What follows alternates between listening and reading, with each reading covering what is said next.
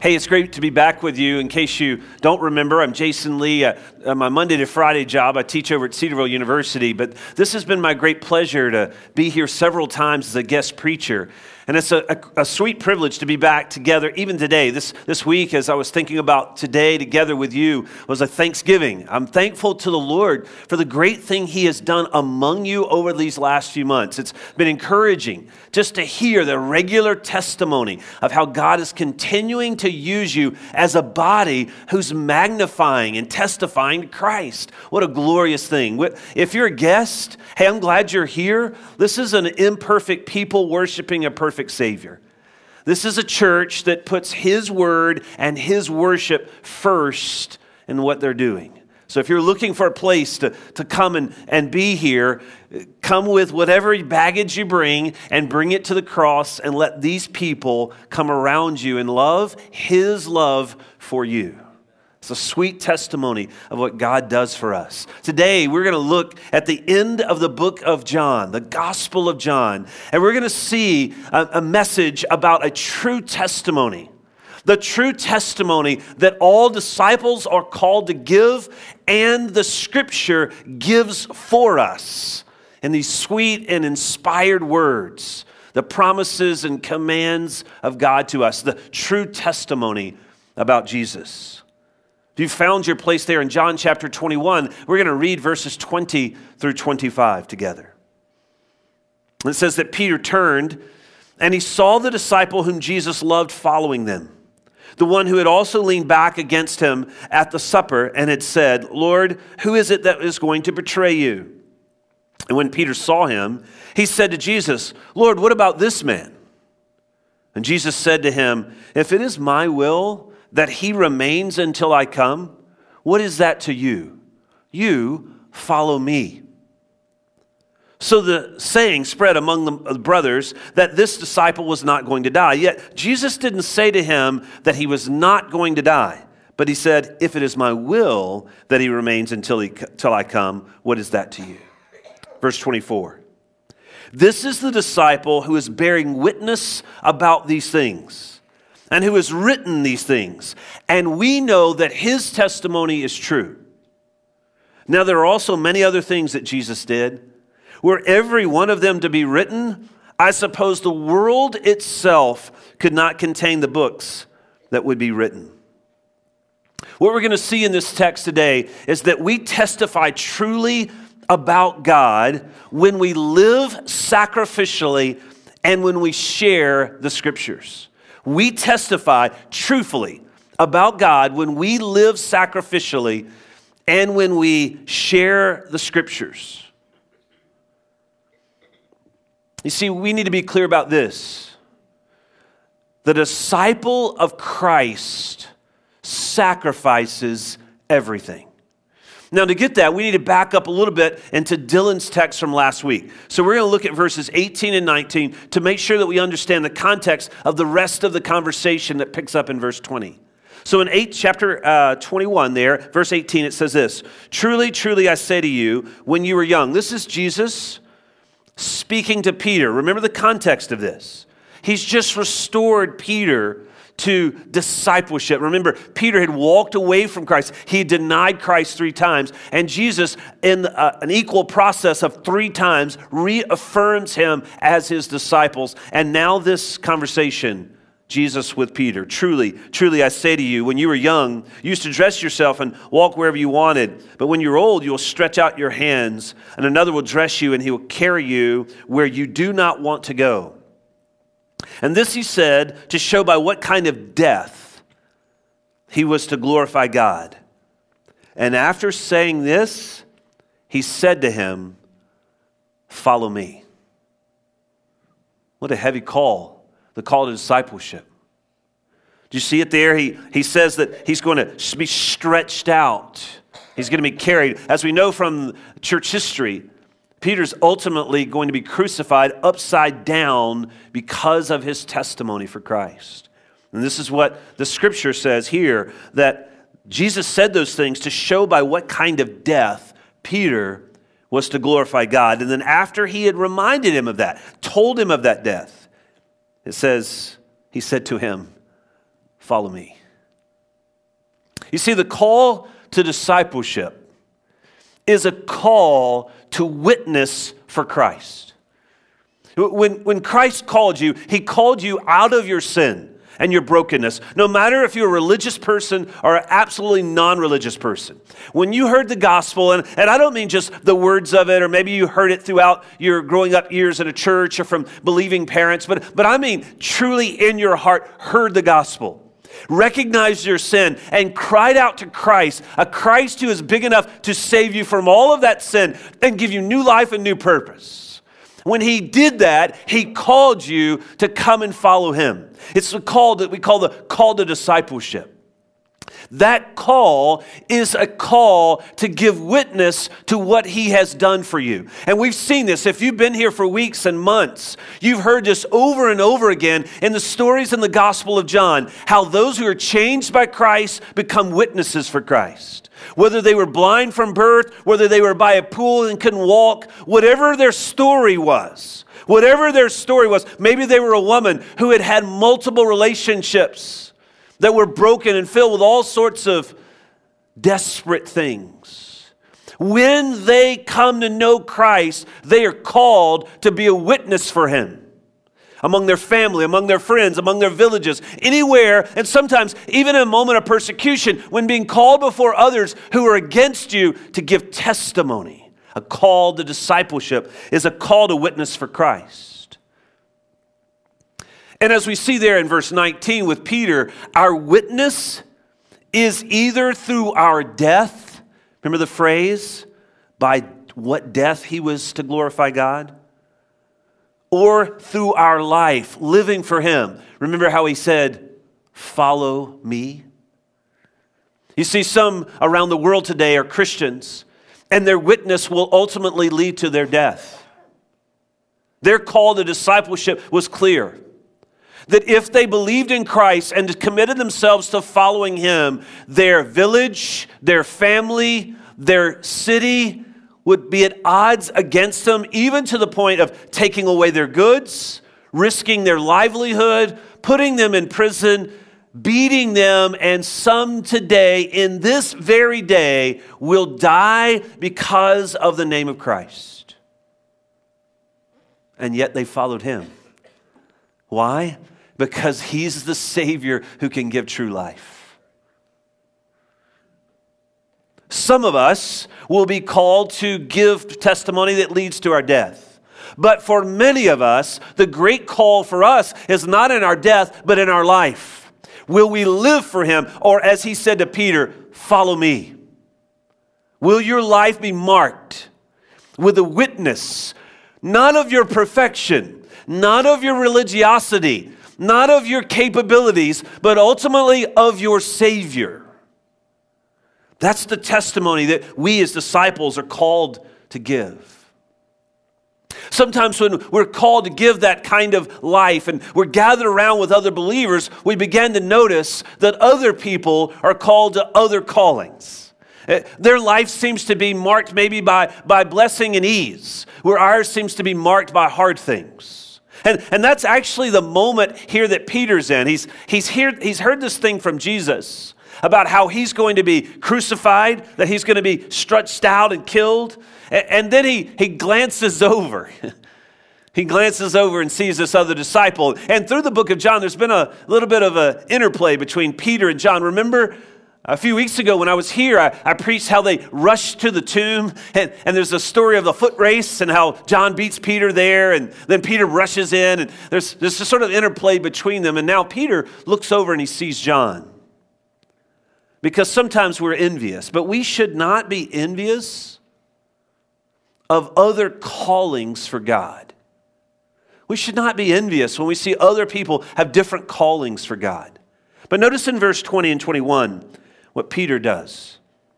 Peter turned and he saw the disciple whom Jesus loved following them. And this is just a phrase that John has used throughout the gospel to describe himself at various points the disciple whom Jesus loved. Not that he did not love others, but he has a, a close relationship with John. And John's also being reminded here not just that I'm closer than the other disciples, sort of nan nanny boo boo type approach, But instead, what he's saying is he's reminding himself he's a disciple because Jesus has loved him. You see, every disciple who is with Christ is because Christ first loved us. The disciple whom Jesus loved. It was also the disciple who leaned back on Jesus at the supper. And if you want to go back into that story, that's the story of that Last Supper, what we call sometimes the Lord's Supper with his disciples. Verse 21. When Peter saw him, talking about John, he said to Jesus, Lord, what about this man? Now, I can appreciate Peter. I can identify with Peter.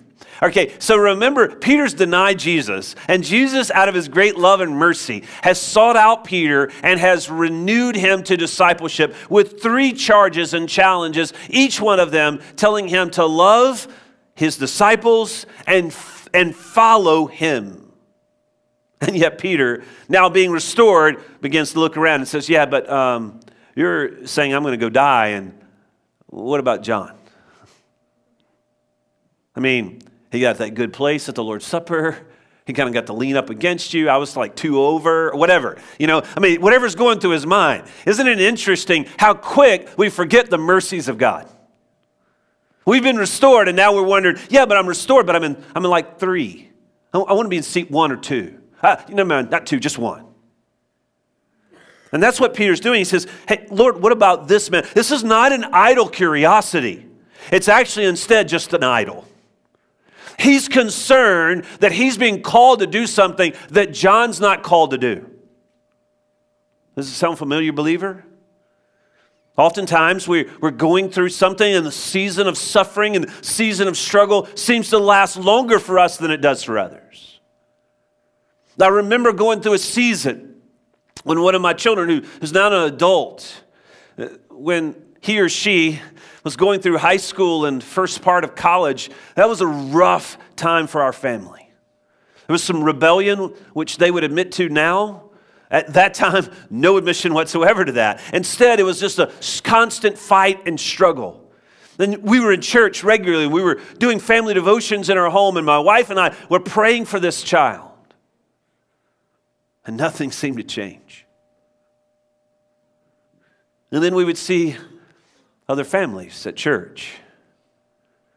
And the way they interacted with their kids of that same age, and the way they talked about their kids when we would talk to them. Sometimes we looked. We looked and wondered, Lord, why are we going through this season when others have it easier?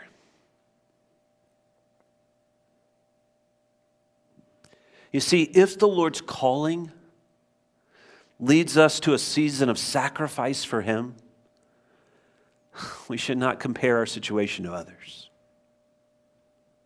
We shouldn't look longingly at a life of ease. Instead, we should look into our Savior who is helping us to endure through that season. Some of the moments over the last several years, over the last decade, that the Lord has been most precious to me has been a season of struggle and suffering. And in that calling to walk with Him through that, it is reminded to me over and over again that He walks with us through that season. Those lessons would not be as clear. They would not be as deep set in my heart if it weren't for those struggles. Jesus responds to Peter in a corrective but encouraging tone. You see it in verse 22? He says to Peter, uh, sorry, Jesus said to him, If it is my will that he remains until I come, what is that to you? You follow me. Peter, don't worry about my plan for others. Instead, follow me.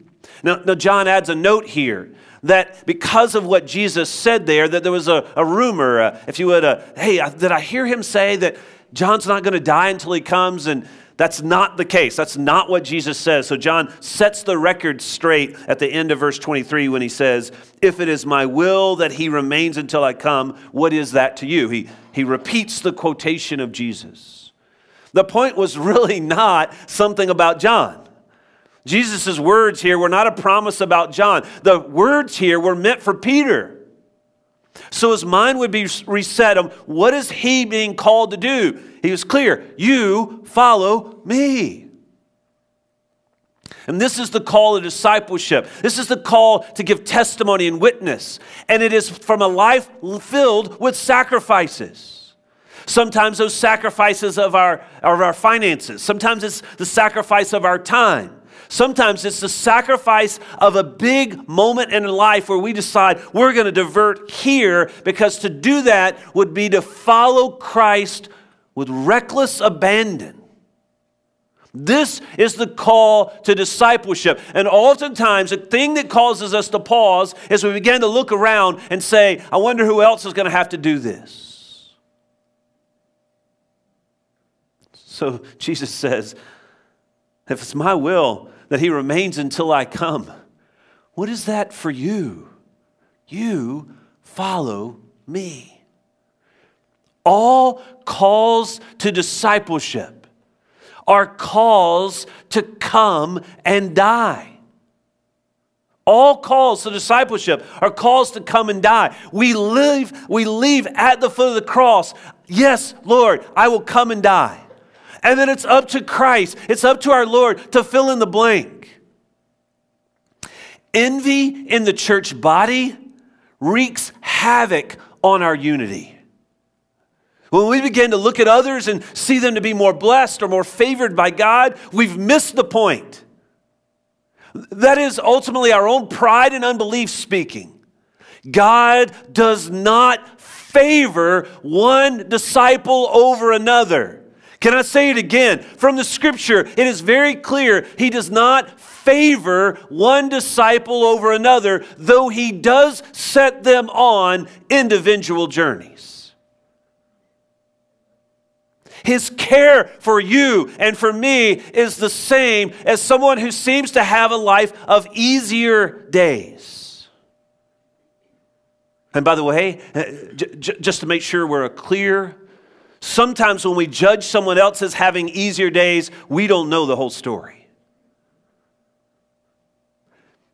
John, not going to have any hard days. Peter's worried about John. You know, you know what happened to John later in life? John was in prison for years. Ultimately, he was exiled to an island. He was put in prison out on the island.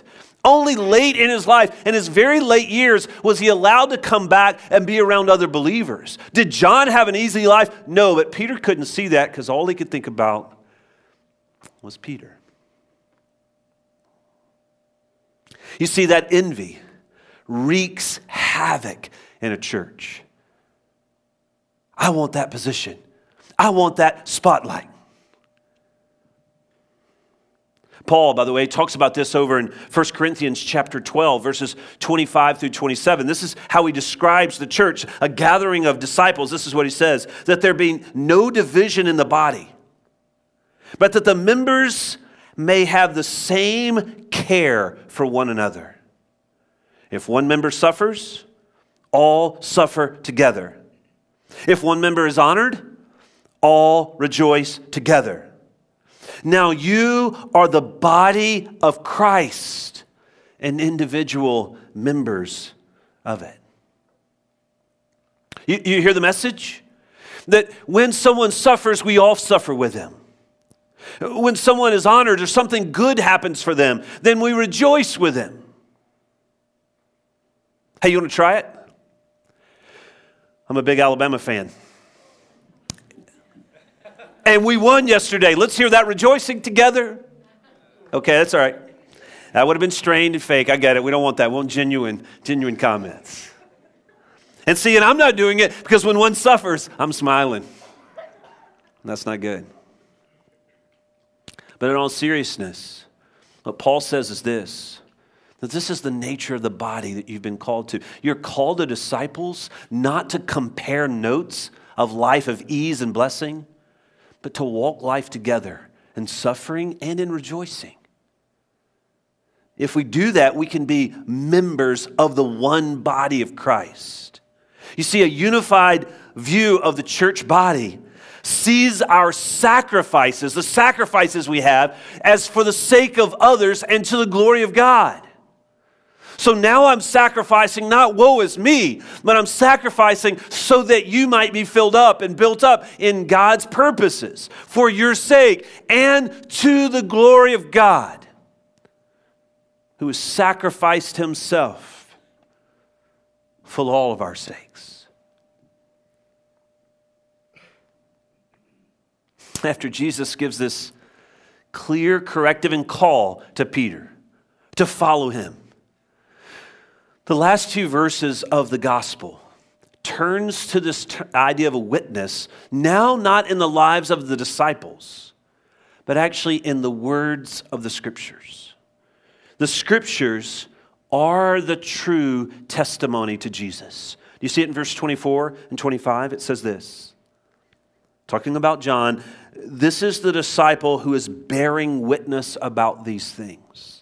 See, pause just for a moment. By the way, that's one of the reasons that John was allowed to live longer, so that he could write these words for us to read, for our sake and to God's glory.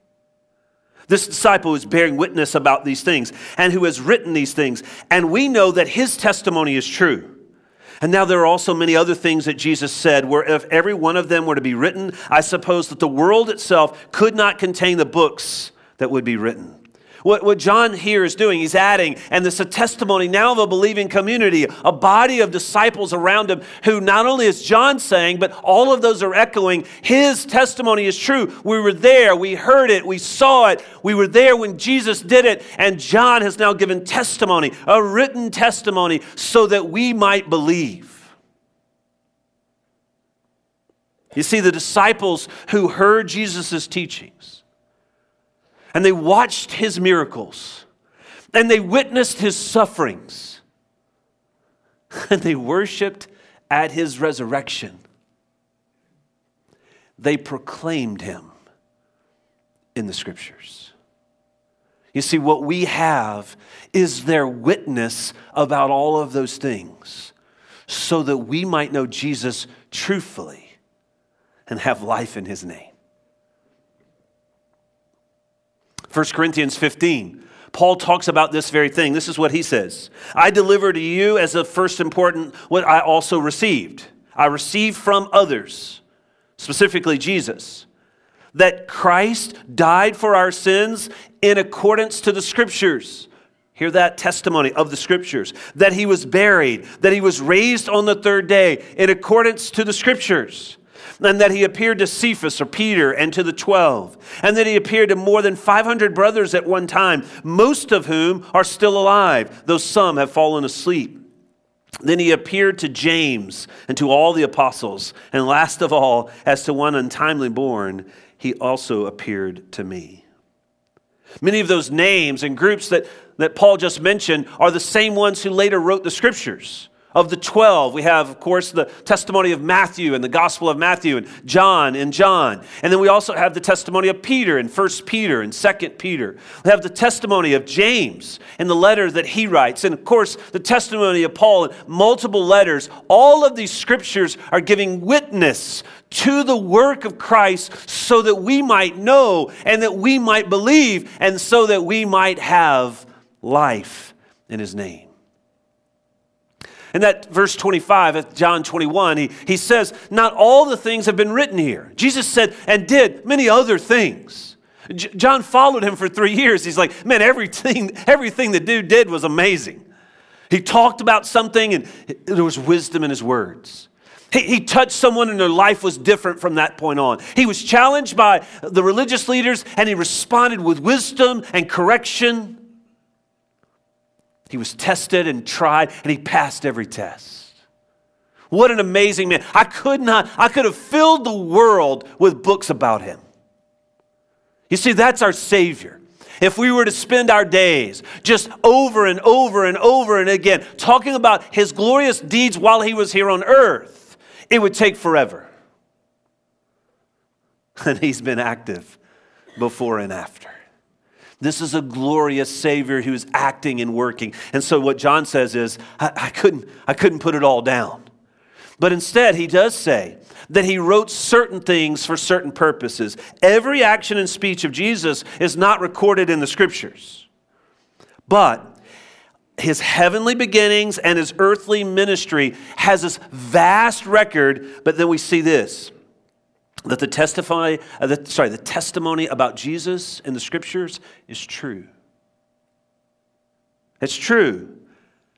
It came at great cost to the authors. Oftentimes when they wrote about the scriptures it was to their not only the time that they spent but the work they had to do to now get that message out put them at risk. As far as tradition tells us Every one of Jesus' first disciples, those 12, except for, of course, Judas, who was hanged, and John, who lived to that old age, even though he was exiled, all of the others died as martyrs for the testimony. Many of those are the ones who carried on that message. Some of them are the ones who wrote out the scriptures at great cost to them. But it is for our relationship with God so that we might know him and worship him. This is the way John said it in the previous chapter, John chapter 20, verses 30 and 31. Listen to this. Now, Jesus did many other signs in the presence of his disciples, which are not written in this book. Same thing he says in chapter 21. But here in verse 31, he says this John 20. But these are written so that you may believe that Jesus is the Christ, the Son of God, and that by believing you may have life in his name. You see what John's saying? He, says, I intentionally wrote these things so that you may believe that Jesus is the Christ and believing have life in his name. So, what did John write? Well, in John chapter 1, if you've been here as a church, you've, you've heard these sermons. In John chapter 1, he wrote that he's the Word who became flesh for us, that he was the Lamb who was slain from the foundation of the world. In John chapter 2, he wrote that he is the one who made the temple and the house of God a place of worship and prayer. In John chapter 3, he wrote that religious leaders and religious people could be saved from their self righteousness if they would simply believe and have everlasting life because they have faith in Christ.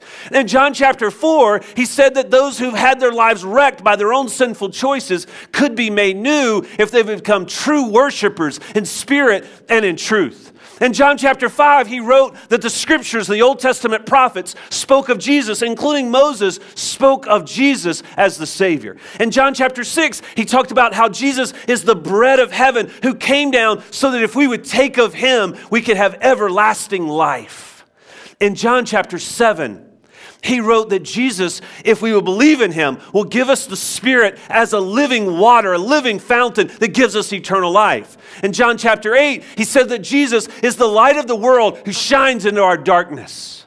In John chapter 9, it says he wrote that Jesus came as the one who gives life and sight to the blind, spiritually blind. John chapter 10, that Jesus is the good shepherd who cares for our soul. In John chapter 11, He's the resurrection and the life. In John chapter 12, he's the king who comes into Jerusalem to rule over the nations. Yet in John chapter 13, he's the humble servant who washes his disciples' feet. In John chapter 14, he's the way, the truth, and the life and anyone who wants to come to the Father should come through him. In John chapter 15, he's the true vine, that if we're hidden in him, we'll have life and it'll continue to give us life. In John chapter 16, he and the Son and the Father send the Spirit to guide us into truth, convict us of our sin, and to carry us into eternal life. In John chapter 17, he's the high priest who prays for us so that we might endure in our faith. John wrote in John chapter 18 that Jesus is the one who was betrayed and was denied, and yet he suffered for us. In John chapter 19, he was the one who was on trial and he died for our sins. And John wrote in John chapter 20 that that one who died is also resurrected to eternal life. In John chapter 21, he wrote that he will restore those who have denied him to relationship with him. See, this is a true testimony. So John wrote it down so that we could believe and follow Christ. See, just like John does in his disciple and his gospels, disciples and believers are to share this true testimony of Christ by sharing the scriptures with others. Why does this church spend so much time in the Gospel of John talking through these stories? We're not doing a history lesson here. We're holding out life for anyone who would come to Him, believe that Jesus is the Christ, the Son of God, then you would have life in His name.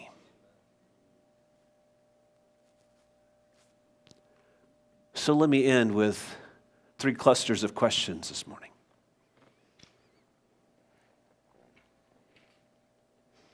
What is your response when you are suffering through, or even though you're walking with Christ? Is it envy of others who seem to have an easier way? Is it bitterness that God has allowed you to linger so long in this suffering and struggle? Is it fearful silence has God abandoned me? What does God want of me? Secondly, are you looking to bail on God because discipleship's gotten hard for you? You, you, remember how remember how Peter, when it got hard, he was denying Christ? And Peter, even in this moment, he's asking, wait a minute, I'm going to have to die, and John's going to have an easier life. Wait a minute, Lord, what about what is this? Are you going to bail because discipleship's gotten hard for you? Or can you use your sacrificial suffering as a testimony to God's truthfulness and His steadfast love? Last night I was talking to my 13 year old son, and he's going through a little bit of a hard thing. And so we were talking about it, and we were talking about verses together. And I had given him some verses about just by his bed that he could just pull out and say, hey, the night when you're kind of laying there and that stuff starts running through your mind and that darkness is there, just grab one of those cards and read it. And I said, let's do that now. And he pulls one up and it says, The Lord, well, bless the Lord. Why? Your steadfast love endures forever. Sacrificial suffering is a testimony to his steadfast love that endures forever. And finally, will you believe the witness of the scriptures and trust in Jesus, the Son of God? Hey, hey, we could talk about a lot of things here this morning, but I want to give you the kernel, the core truth for your life. And that is this whatever your past, there's a Savior.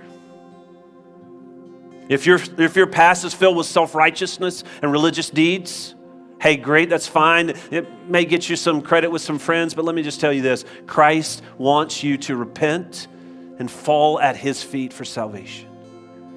If your past is filled with all sorts of baggage and broken relationships, and you've been filled with self, hey, today is a day to come and die to self and find life in Christ. This is the true testimony of the scriptures. But let me tell you, let me be real clear. The call to come and find life in Christ is a call to discipleship, which I said earlier is a call to come and die.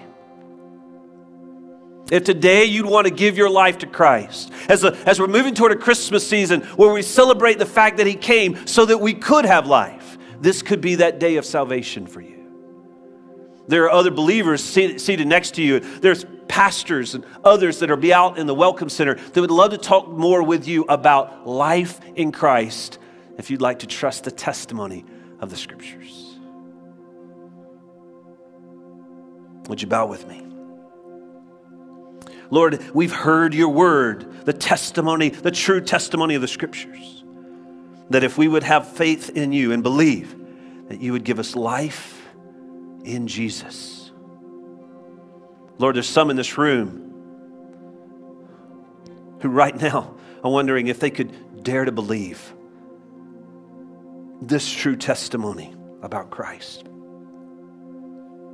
Lord, by your Spirit, would you call them so that they too might have living water, eternal life, abundant life in Christ? For the believer this morning who's been looking around and wondering why their suffering's lasting so long, and envy and worry and bitterness, Lord, would you, by your great love, steadfast love, just comfort their heart this morning? Not so that they would deny their suffering or struggle, but they would recognize your love in the midst of it. Lord, this is our hope, and our hope is bound up in Christ. So we pray in his name. Amen.